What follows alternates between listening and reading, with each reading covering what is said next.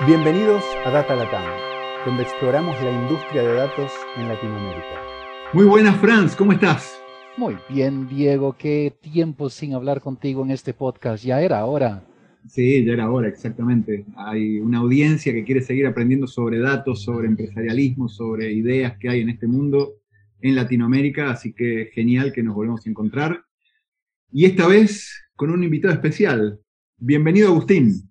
Bueno, muchas gracias. Eh, buen día, buenas tardes para la, audiencia. Es un gustazo estar acá para compartir este espacio. Antes de empezar, ¿por qué no nos hablas de dónde estás? ¿Cuál es tu rol en, hoy y, cómo llegaste a eso? para dar una idea a la audiencia. Genial. Bueno, ¿dónde estoy físicamente? Eh, yo estoy basado en Montevideo, Uruguay. Eh, yo soy nacido acá, y, crecí acá también.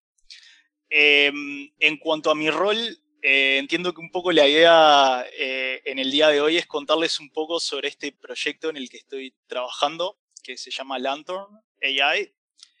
Y es un proyecto, eh, un producto relativamente reciente y que nace un poco a, raíz de, la pandemia que, estamos atravesando a nivel global. Eh, un poquito sobre mi background. Eh, yo soy ingeniero en computación. Estudié acá en Uruguay, en la Universidad de la República, donde también fui, docente durante aproximadamente cuatro, años. Em, hace ya ocho años eh, fundé una empresa dedicada a la, consultoría y el desarrollo de productos digitales donde brindamos servicios de, diseño y desarrollo de aplicaciones, eh, webs y, distintos tipos de productos. Y donde hace ya cuatro años eh, nos fuimos metiendo eh, en este mundo de la inteligencia artificial y, la ciencia de datos. Em, Perdón, y ahí Agustín, ¿siempre te picó el tema de los datos y la inteligencia artificial? Porque Típicamente está el perfil del ingeniero en sistemas y el del científico de datos, y obviamente hay un montón en el medio, pero ¿te fuiste acercando por serendipity porque los proyectos te fueron llevando ahí o siempre te picó? ¿Cómo, cómo, cómo nació eso? Y fue un poco de las dos. Yo creo que hubo un poco de, influencia del contexto. Yo en, en este, mm, en, durante mi trayectoria trabajé mucho con, emprendimientos y empresas de Silicon Valley y de Estados Unidos, donde eso desde hace tiempo ya es, un tema como muy caliente. Eh, y por otro lado, a nivel interno del equipo, eh, parte de nuestro equipo eh, estaba como metido muy de lleno en, la academia, en el tema de, aprendizaje automático, ciencia de, de datos. Y fue como un mix de las dos cosas. Por un lado vimos la, oportunidad y el contexto adecuado. Por otro lado fue algo que, que, siempre, que siempre tuvimos en, en la mira y, que nos resultaba de, interés. Genial, ¿no? Clarísimo. Em, bueno, siguiendo, em, hace más o menos cuatro años, como les decía, em, largamos un primer proyecto open source que fue eh, una plataforma para correr algoritmos de inteligencia artificial eh, dentro de aplicaciones iOS eh, en el iPhone. este framework se llama Vendor, lo pueden encontrar en, GitHub. y bueno, la gracia era justamente eso, poder correr modelos de inteligencia artificial utilizando el hardware del teléfono, por lo cual procesamiento se realiza en forma local, lo cual tiene algunos beneficios en torno a la privacidad de, los datos y de la información, y también el costo del procesamiento, que se hace con el hardware del teléfono básicamente, y no, en, la nube. Eh, y eso fue como un antecedente importante para este proyecto en el que estamos trabajando ahora, que se llama Lantern, eh, ya que tiene muchos puntos de contacto por un lado, eh, el core del producto es open source también, y, este nuevo proyecto open source se llama Neuralet, eh, y justamente es una plataforma para eh, Edge AI, para correr algoritmos de inteligencia artificial en dispositivos que, no están en la nube. que pueden ser dispositivos dedicados típicamente o on-premise. Y te puedo y bueno, entrando, sí, dale. Iba a decir eh, algo que para vos es muy natural, pero no necesariamente para toda la audiencia, es una vez se habla del AI y el Machine Learning allá arriba en la nube, eh, cuando pensás en Google o en Facebook o quien sea, eh, está allá y después devuelve, y otro es el Edge AI. ¿Podés, así como para el que nunca escuchó el Edge AI, explicar eh, por qué tiene sentido, cuáles son los beneficios, cuál es la, ventaja de estar haciendo AI más en el edge de la red y no centralizado allá arriba. Porque creo que incluso pasa con los autos. Ah, dale, dale, vos. Sí, les cuento un poquito. Eh, el paradigma tradicional, como vos decías, y lo, más común por ahí es esto de, hacer el procesamiento en la nube donde uno puede utilizar eh, distintas plataformas. Eh, este, este, tema del procesamiento en el Edge eh, tiene como algunas ventajas y beneficios clave. Por un lado, el tema de, la seguridad y privacidad de los datos, o sea, se puede llegar a, los resultados que esperamos sin tener que subir los datos a la nube o a infraestructura de, terceros. Eso es un punto clave. En segundo lugar, muchas veces eh, hay, un elemento importante que es la, latencia. al evitar el ida y vuelta eh, con, la nube, se puede lograr eh, mejor performance y en algunos casos no. Y eso muchas veces es muy valioso para, casos de uso que involucren procesamiento en, tiempo real. en tercer lugar, muchas veces hay un tema de costos mientras que el procesamiento en la nube se paga por, por cómputo y por eh, ciclo del procesador, eh, al realizar esto eh, en el Edge y muchas veces con hardware propio, hay una eficiencia muy grande a, nivel de costos. En particular, hay toda una nueva generación de, dispositivos dedicados y, bien equipados para temas de Machine Learning eh, que cuestan menos de 150 dólares. Eh, ahora hace un mes eh, Nvidia largó uno nuevo que sale 79 dólares, si no me equivoco. Entonces, a, nivel de, costos y accesibilidad de, este tipo de soluciones, hay también una, ventaja grande. Y bueno, e, esas, en, mi opinión, son como las ventajas y, los motivos centrales para desarrollar este, este enfoque. Agustín, a mí me, faltan dos, entender dos cosas. Uno, tu, tu rol en todo esto. Eh, ¿cuál, es, eh, cómo, ¿Cuál es tu rol en, este desarrollo? Les cuento un poco.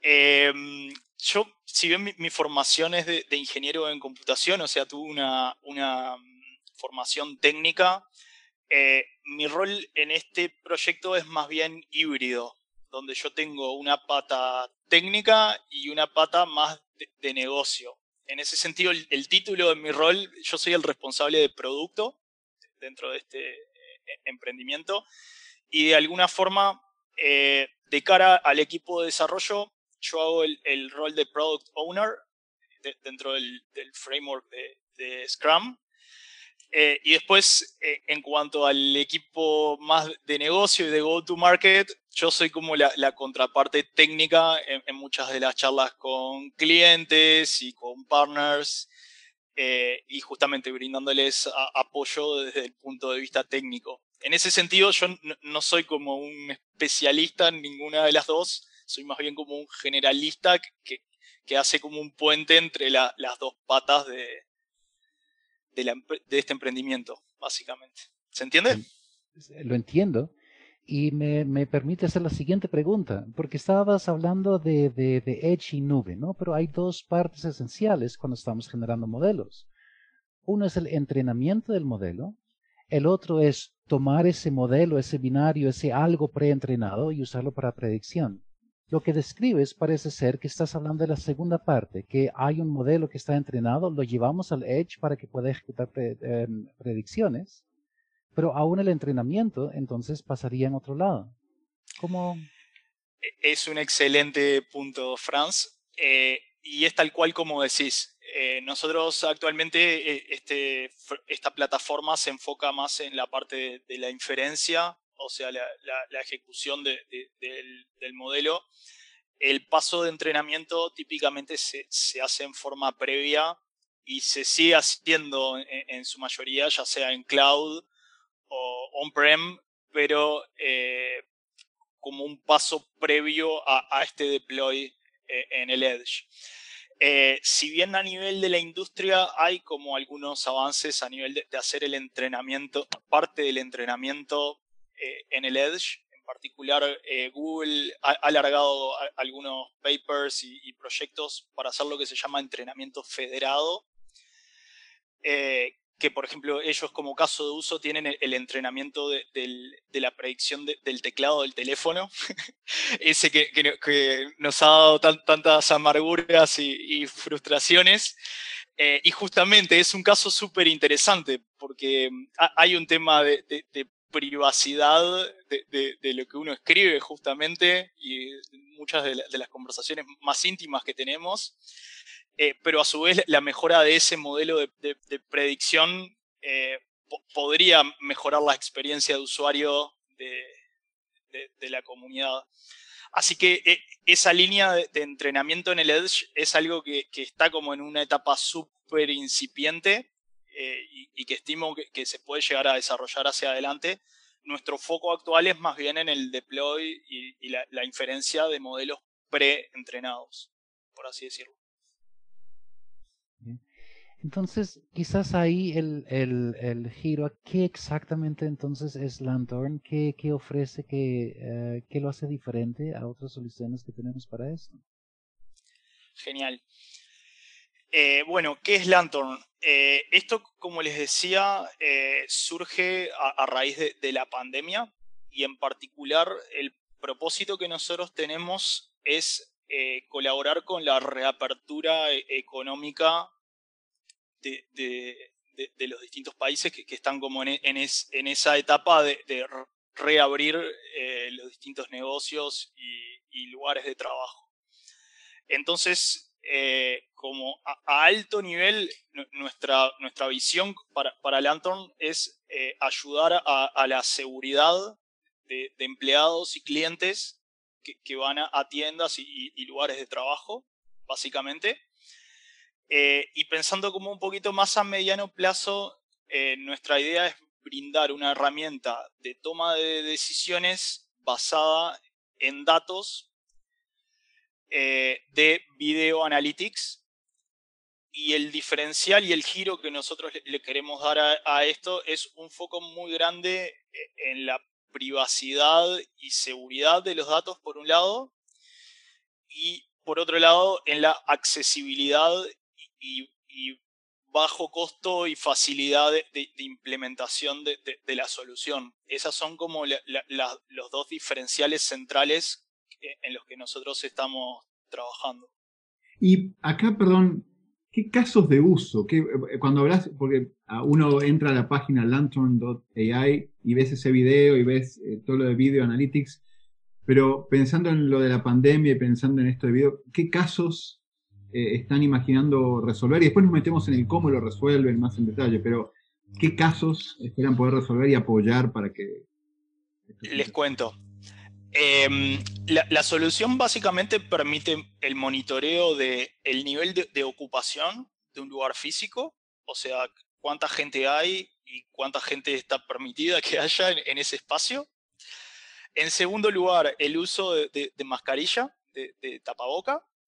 Y en tercer lugar, el monitoreo del distanciamiento social de las personas eh, eh, en ese espacio de trabajo o superficie comercial.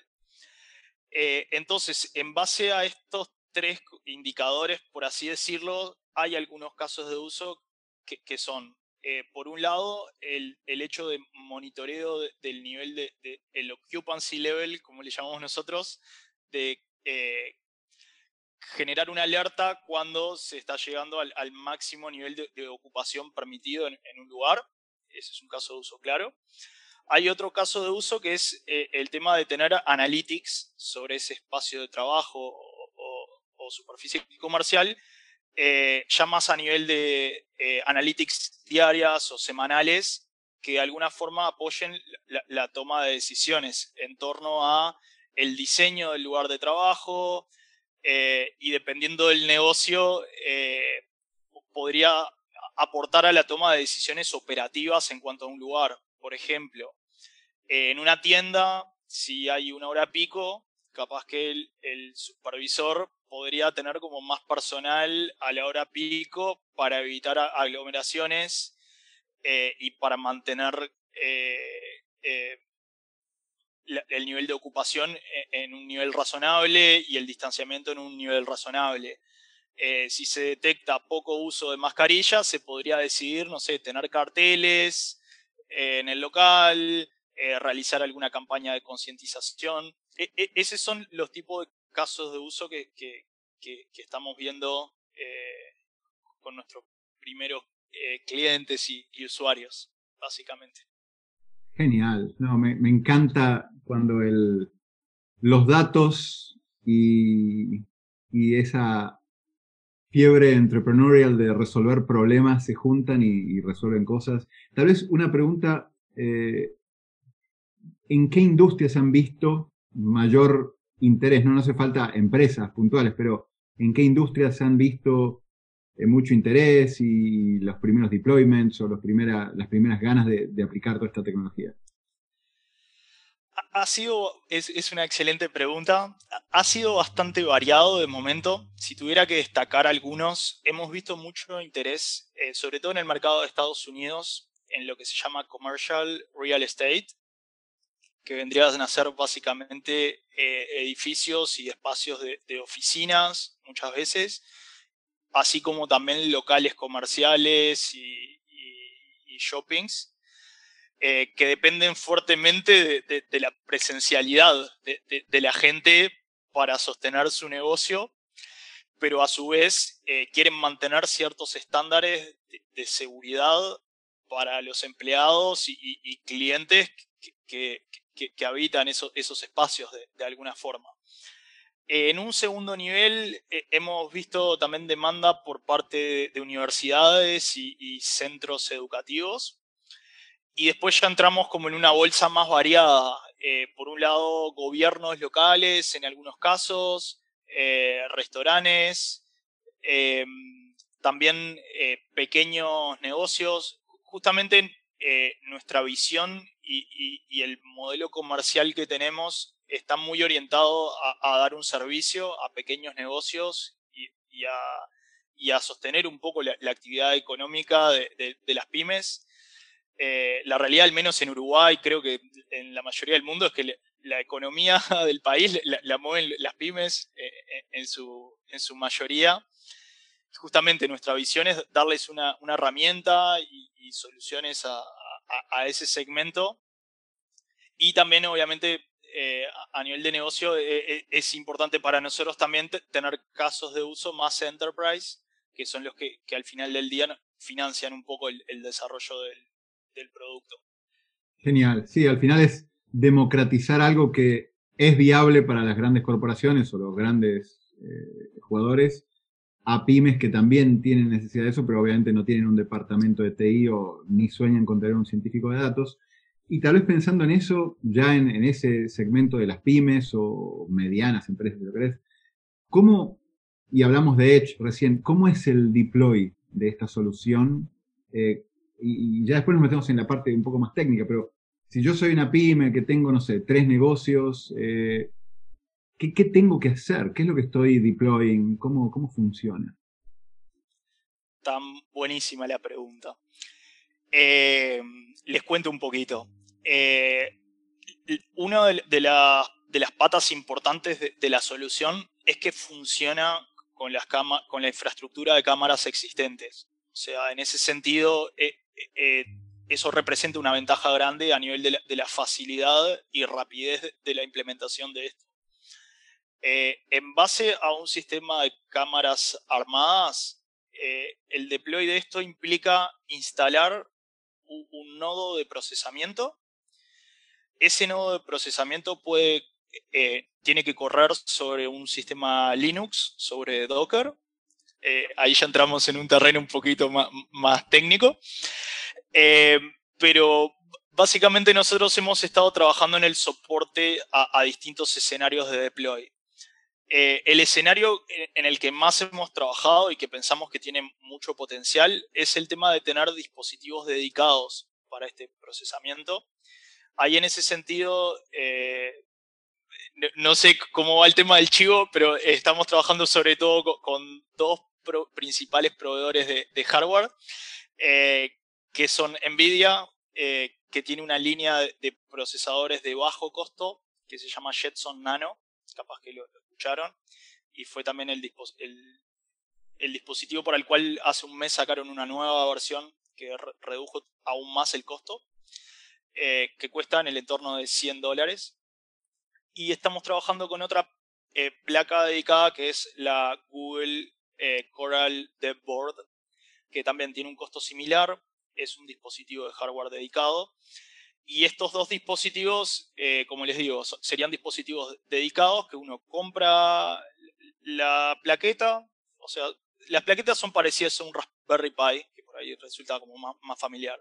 Uno compra la plaqueta, eh, instala el, procesador y después uno va y se crea eh, una cuenta en nuestro sitio, que vendría a ser una cuenta en un, producto SaaS, por así decirlo, y lo con, linkea eh, la cuenta que, acabas de crear en el sitio con eh, el nodo de, procesamiento. Eh, y el siguiente pasito es conectar las cámaras al nodo de, procesamiento. Entonces lo que se logra cuando queda el, setup terminado es que las cámaras están conectadas al nodo de procesamiento.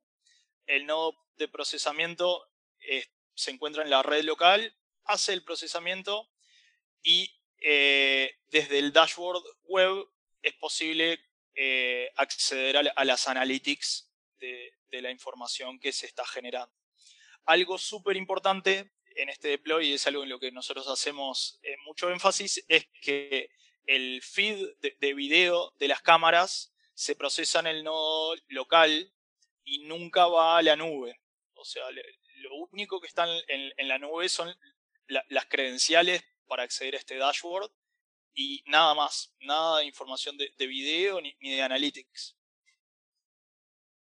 Muy bueno, muy bueno y creo que obviamente alguitito geek hay que ser porque Raspberry Pi no es para cualquiera, pero creo que lo están simplificando mucho y al final te gastaste 200, 300 dólares en un par de estos devices, los instalás, creas una cuenta que debe estar muy bien explicado por ustedes, lo linkeas y ya estás up and running, ahí funcionando, como dicen los gringos. Muy bueno, che, súper, súper interesante. Desde luego. tal vez, ahí, ah, dale, pequeño comentario. Em, eh, que sí, justamente nosotros buscamos mucho el involucramiento de, la comunidad de desarrolladores y, y geek, como decías vos. Eh, y yo después les puedo pasar los links a la, guía de, Setup Auto Service que, tenemos online eh, y también al repositorio open source. Algo, el otro punto importante es que este, este código que, hace el procesamiento es todo open source y, disponible en GitHub. Genial, genial. Mira, Agustín, para, bueno, nos quedan unos minutos para meternos un poco en los fierros, ¿no? A ver, desde cómo es el equipo hasta qué tipo de herramientas usan, cómo están trabajando. Yo creo que para cualquiera que esté teniendo una idea tan buena o loca o lo que quieras llamar como la que tienen ustedes, y dice, uy, ¿cómo puedo implementar esto? Agarrar a alguien como vos que está, viene de sistemas, está en este equipo de datos, están usando algoritmos, pensando en Edge, pensar en el stack, cómo hacen, qué hacen. Eh, si pudieras meterte un poquito en eso, en los fierros, para, para que la gente tenga un poco de contexto, sería genial. Dale. Eh, tocaste como varias cosas. En cuanto al equipo, eh, tenemos un equipo muy bueno, dedicado, que además está distribuido a nivel de, distintos países y distintas eh, ciudades. básicamente, empezando más por, la parte técnica, tenemos un equipo de 5 mm, o 6 desarrolladores con un mix entre gente dedicada más al frontend y gente dedicada más al backend y el tema de, ingeniería de datos, por así decirle. tenemos un project manager tenemos un diseñador UX, eh, UI, em, y después eh, tenemos como otros roles como eh, un poquito más de soporte, en particular tenemos un technical advisor, que es alguien muy metido en, la industria y en, en lo, que está, lo que está sucediendo, tanto a nivel de hardware, software, y que de alguna forma nos da algunas pautas y lineamientos. Em, bueno, estoy yo en el, en el rol más de product owner, así que en cuanto al equipo va un poco por ahí. Eh, también el equipo extendido son algunos eh, contribuidores del proyecto open source. O sea, yo hasta acá hablaba más del equipo core, pero también apostamos un poco al involucramiento de, de la comunidad, ya que al final del día es un poco la gracia de este modelo del open source. Eh, en cuanto a cómo funciona esto, eh, como para alargar, les puedo dar un pantallazo de los principales componentes que tiene el sistema a nivel de arquitectura. En primer lugar, está la capa de percepción, que básicamente es un componente de computer vision. Eh, y lo que hace es consumir los frames de las cámaras de, seguridad o de un archivo de, de video procesarlos y detectar las personas que hay eh, en la escena. Y ahí mismo también se hace un, pequeño post procesamiento donde se generan los, resultados de, de, las analytics, que es lo que terminamos guardando. Y también hacemos un blur de, las caras de las personas, ya que tenemos una funcionalidad de ver el video en vivo y por un tema de privacidad, de alguna forma anonimizamos el, feed de video, incluso para nosotros o, para el administrador del sistema. Eh, el segundo gran componente es lo que le llamamos eh, la capa de representación del entorno, eh, donde nosotros de alguna forma guardamos esas analytics generadas en el paso previo eh, en una base de datos local. Eh, también estamos trabajando en soporte a distintos formatos de salida, como por ejemplo guardarlo en un data warehouse o, incluso en textos planos, en, una solución de storage.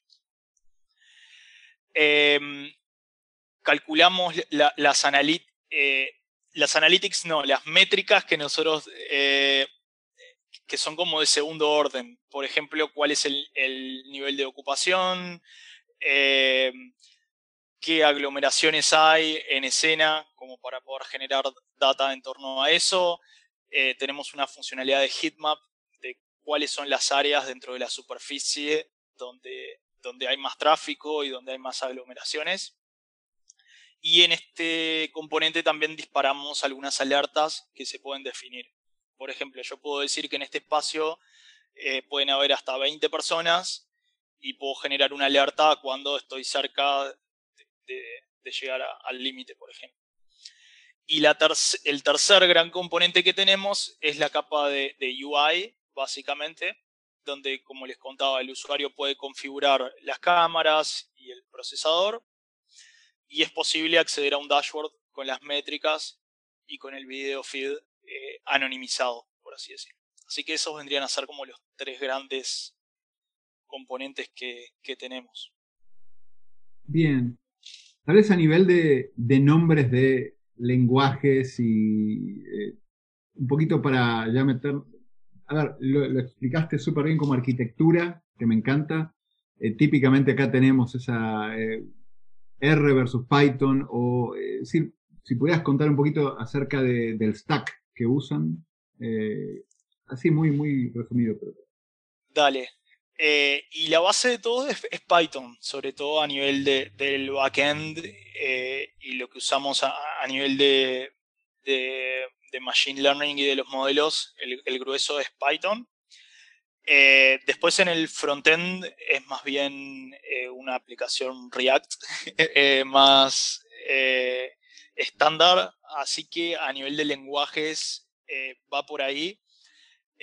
vuelvo a pasar el aviso de que para, es posible entrar en detalle y ver exactamente qué estamos usando y cómo en el proyecto open source, ya que está todo público, pero, pero va un poco por ahí el, stack. ¿Pero usan TensorFlow, Torch? Eh, ¿qué, cuál backend están usando para la parte de, análisis de, imágenes? Está buena la, la pregunta. Eh, nosotros, un poco, la idea es hacer la, la plataforma un poco agnóstica de, de, de qué stack y qué stack no, de, qué modelos específicamente eh, usamos. Em, eh, estamos usando, pero a su vez nosotros tenemos como ciertos modelos soportados y sí, principalmente usamos TensorFlow.